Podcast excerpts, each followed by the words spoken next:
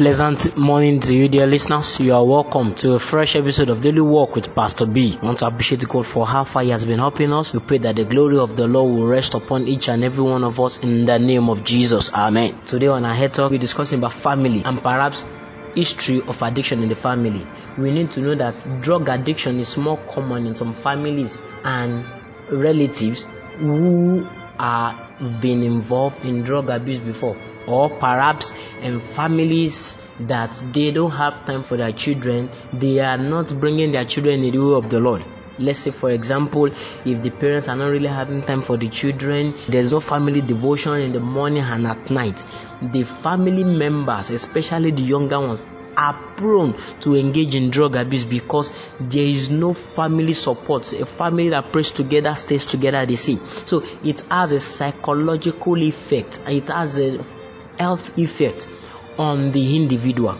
So if you see someone who is either from a broken home or even if there is not a broken home but the family is not really united or one person of the other in the family is engaged in drug abuse it is likely that that individual may toe that line. But that doesn't mean that this is always the case. But we're always saying that these are risk factors. Dear friends i want to urge you guard your family so well so that the spirit or the habit of drug abuse will not creep into your family let us teach our children the way of the Lord. The Bible says, and when they grow up, they will not depart from it. Drug abuse is real, but from the family, we can start curbing it.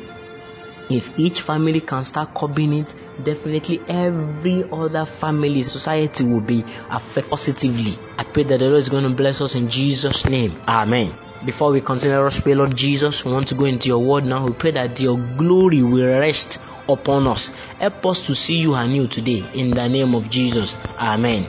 Today, our Bible reading is taken from book of Genesis chapter 15 verse 1 which reads, After these things the word of the Lord came unto Abraham in a vision saying, Fear not, Abraham, I am thy shield and thy exceeding great reward.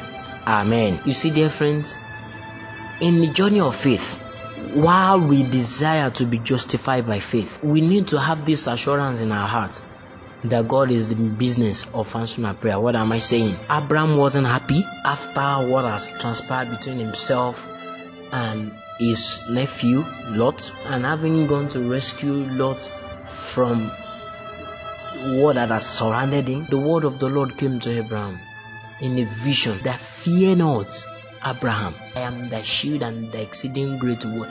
Abraham needed this word of assurance because there are times, all in the name of believing God, all in the name of having faith in God, you are putting so much effort, yet you believe that by faith you will be justified.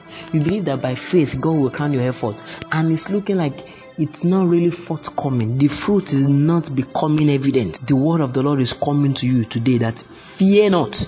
I am thy shield and thy exceedingly great reward. The Lord was the reward of Abraham. Abraham must have been afraid in his heart that what's going to happen to him. He had this faith in God. He has gone to battle, he has obeyed God. And he's looking as if what is really at stake. God is saying, I am your reward. Because faith is like an investment. Let me underscore this. Faith is an investment in the spiritual realm. Faith is saying, God, I'm putting your name at stake. I believe you can do it and I'm trusting you. Even if I can't see it now, I still believe it. I'm putting in my effort. I believe you can do it. Dear friend, do not give up because God is with you. Yeah, and is your exceeding great word. Let us bow our heads. Let us tell God, Father Lord, I've heard that you are my exceeding great word. Help me to have this faith. Help me to believe in your promise that you are my exceedingly great word. Let's begin to end our prayer. In Jesus' name we have prayed. Amen. Father Lord, I pray for my listeners. Help them not to be afraid. Help them to keep trusting in you. Help them to anchor their faith in you. Thank you, Jesus. In Jesus' name we have prayed. Amen. Thank you for listening to this episode of Daily Walk with Pastor B. Join me tomorrow again for prayers and counseling. Contact me on 020 222 or 090 Our social media handle remains Daily Walk with Pastor B. You can also reach us on Anchor or Spotify Podcast platform, Daily Walk with Pastor B. Till tomorrow when we shall meet, I'm Pastor Alala Delona Barnabas. I'm nothing but mere killing the hands of the servant God bless you.